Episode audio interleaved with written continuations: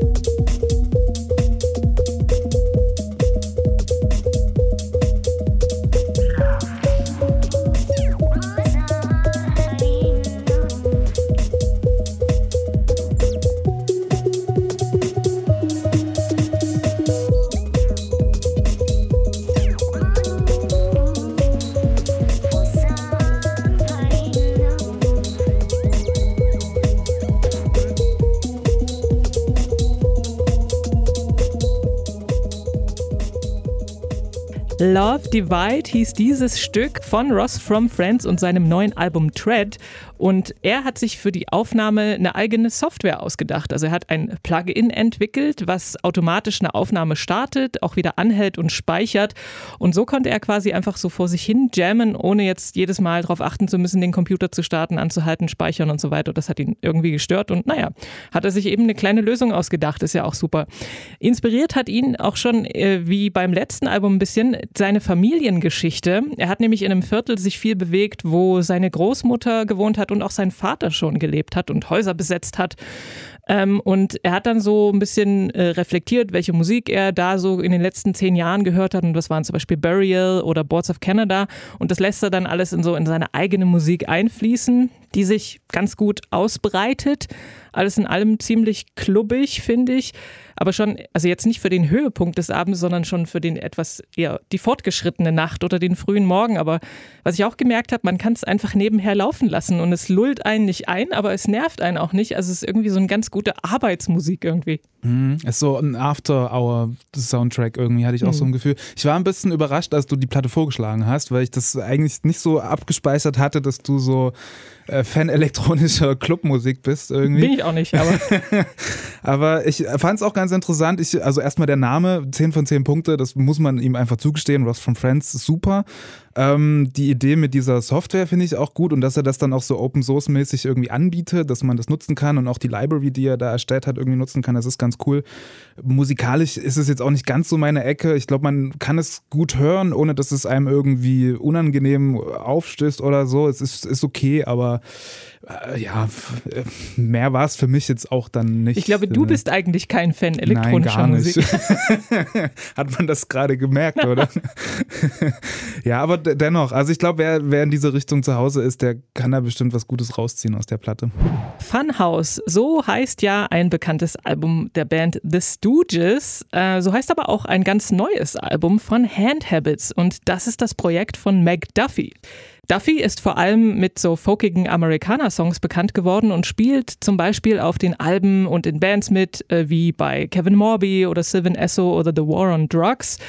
Den Song Aquamarine, den hatten wir ja hier auch schon vorgestellt im Podcast und darin hört man schon, dass Hand Habits aus diesem musikalischen Korsett des folkigen Amerikaner eben so ein bisschen heraustritt und äh, sich ausprobiert, ohne doch die Singer-Songwriter-Tradition ganz hinter sich zu lassen.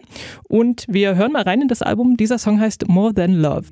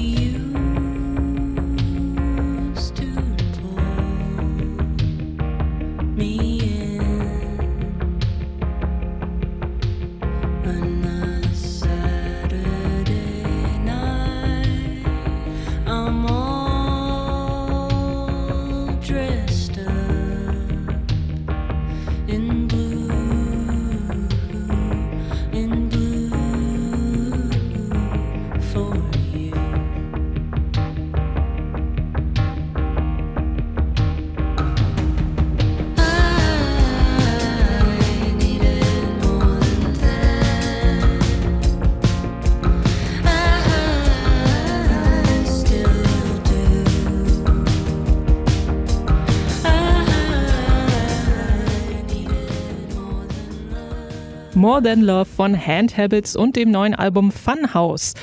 Aufgenommen hat McDuffie die Songs mit den damaligen Mitbewohnern Sasami Ashworth und Kyle Thomas und die haben Duffy ermutigt, zum Beispiel die traumatischen Erfahrungen während der Kindheit in etwa einen tanzbaren Song zu verpacken. Und äh, Duffy hatte beim Songschreiben nämlich zum ersten Mal Zeit, sich mit solchen Dingen zu beschäftigen. Vorher ähm, lagen die lange im Verborgenen und äh, da sind Themen hochgekommen wie eben Verlust, Liebe oder eben Kindheitstrauma.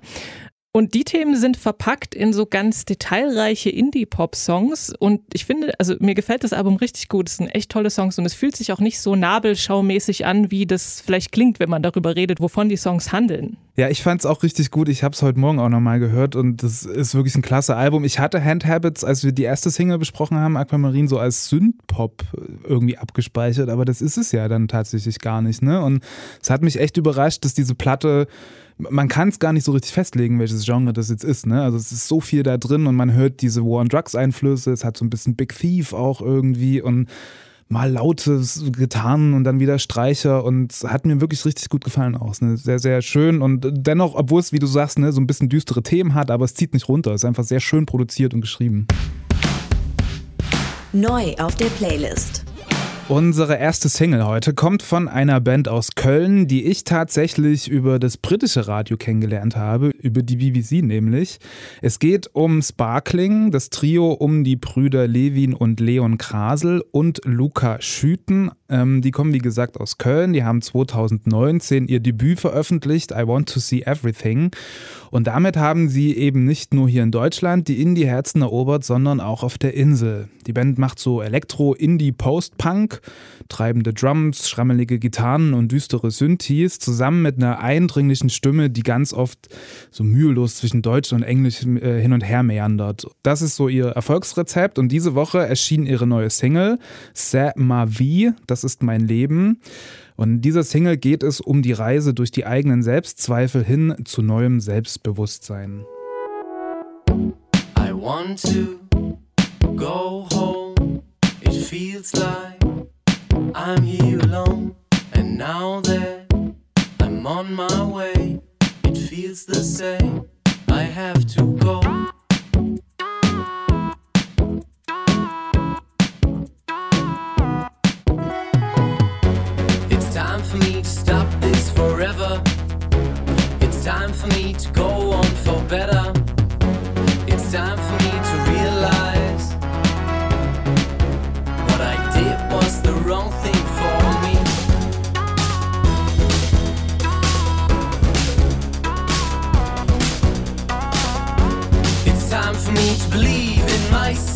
Again. It's time for me to say that I don't depend on anything they say, on anything they do, on anything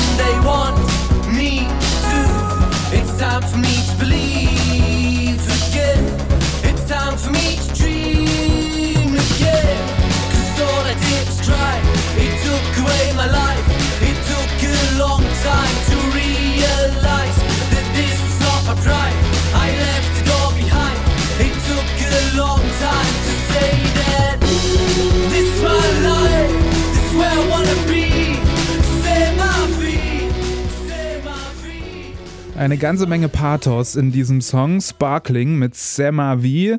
Ein Song, der das Selbstbewusstsein und das An sich Glauben beschreit und äh, produziert von Al Doyle. Der ist äh, der Mann, ein Mann hinter äh, LCD Sound System und Joe Goddard von Hot Chip. Und das sind schon recht große Namen dafür, dass es irgendwie eine Band aus Köln und so. Also erstmal stolpert man da so ein bisschen drüber, oder? Wie ging es denn dir da? Ja, auf jeden Fall. Also ich kannte Sparkling vorher gar nicht und dann habe ich aber gelesen, so, äh, was? Ja, ja. Wie, wie kommen die zusammen?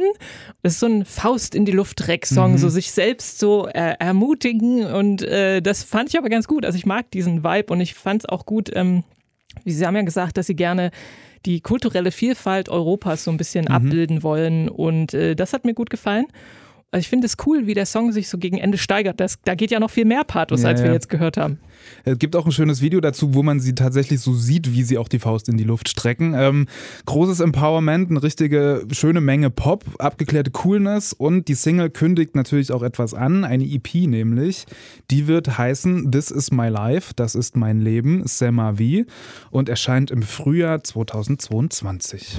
Die Scheibe runterkurbeln, Arm aus dem Fenster hängen und durch den Sommer fahren, das war so direkt meine Assoziation, als ich die zweite Single für heute gehört habe. Under the Sun heißt der Song und er kommt von der RB-Sängerin Lady Ray. Die heißt eigentlich Nicole Ray, kommt aus Kalifornien und die war mit 17 Jahren schon auf The Goldmine gesigned. Das ist das Label von Missy Elliott und da hat sie auch ihr Debütalbum rausgebracht, zusammen mit Missy Elliott.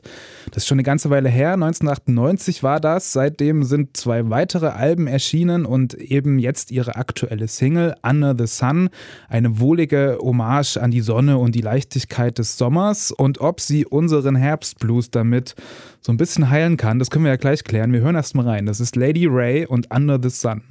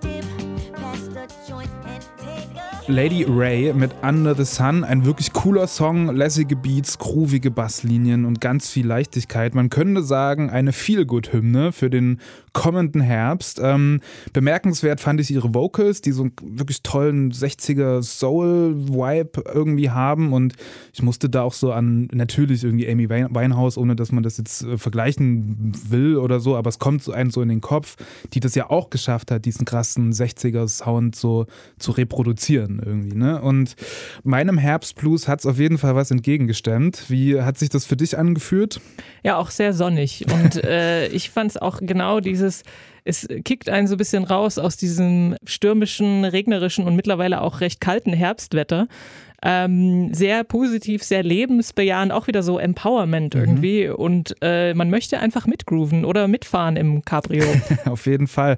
Die Single ist Vorbote für ein neues Album. Piece of Me wird es heißen, kommt Anfang 2022 und wird somit nicht nur den Herbst, sondern im besten Fall auch den Winter ein bisschen aufhellen.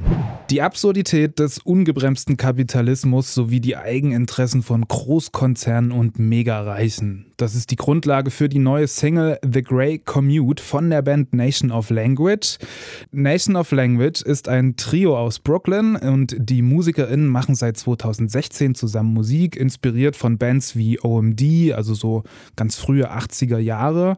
Und so klingt das Ganze dann auch. Ihr erstes Album erschien letztes Jahr als Self-Release Release, quasi ohne Label. Introduction Presence hieß das. Und jetzt legen sie nach. Sie haben dieses Jahr schon insgesamt vier Singles veröffentlicht und diese Woche eben mit The Grey Commute die fünfte. Und als ich den das erste Mal gehört habe, habe ich gedacht, der gefällt dir bestimmt richtig gut, weil der so ein Depeche Mode Ding irgendwie mit am Laufen hat. Ich fand es richtig gut. Du bestimmt auch. Vielleicht. Wir reden gleich drüber. Wir hören erst mal rein. Nation of Language mit The Grey Commute.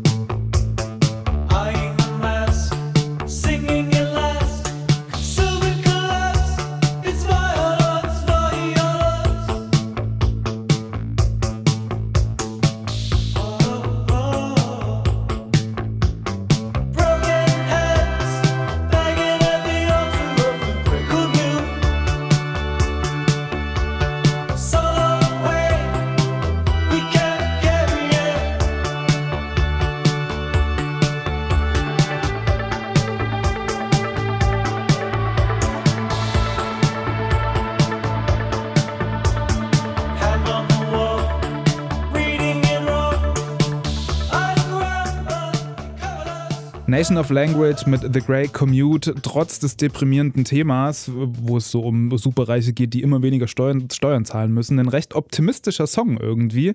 Ähm, ich habe jetzt gerade von dir erfahren, so, du bist gar nicht so der riesen Depeche Mode-Fan. Dann hatte ich das, also ich hatte das falsch abgespeichert, dass du keine Clubmusik magst und Depeche Mode. Schon zwei Fehler in dieser Folge. Hat es dir denn trotzdem gefallen, dieser Song? Ja, der hat mir sehr gut gefallen. Ähm, es ist ja auch nicht so, dass ich die Musik von Deepish Mode nicht mag, aber ich würde mich jetzt nicht als Fan bezeichnen. Ähm, aber den Song hier, The Grey Commute, den finde ich auch super und ich fand es interessant, dass sie sich als Working Class Synthpop Band bezeichnet haben und damit hatte ich die irgendwie sofort in UK verordnet mm, und dann ja, gesehen, klar. ach nee, Quatsch, die kommen ja irgendwie aus Brooklyn. Ähm, ja, sehr bouncy, geht gut ins Ohr, trotz des äh, deprimierenden Themas, aber ich mag auch diese Gitarre, die da so im Hintergrund mhm. durch ein, herumniedelt und so ein bisschen durchfliegt. Das hat mir gut gefallen. Wir sind uns einig, ein cooler Song von Nation of Language und es kommt ein Album am 5. November nämlich. A Way Forward wird das heißen und dieses Mal nicht als Self-Release, sondern auf dem großen Label Pias. Popschnipsel Lieber Martin, wie viele Songs hörst du denn so am Tag ungefähr?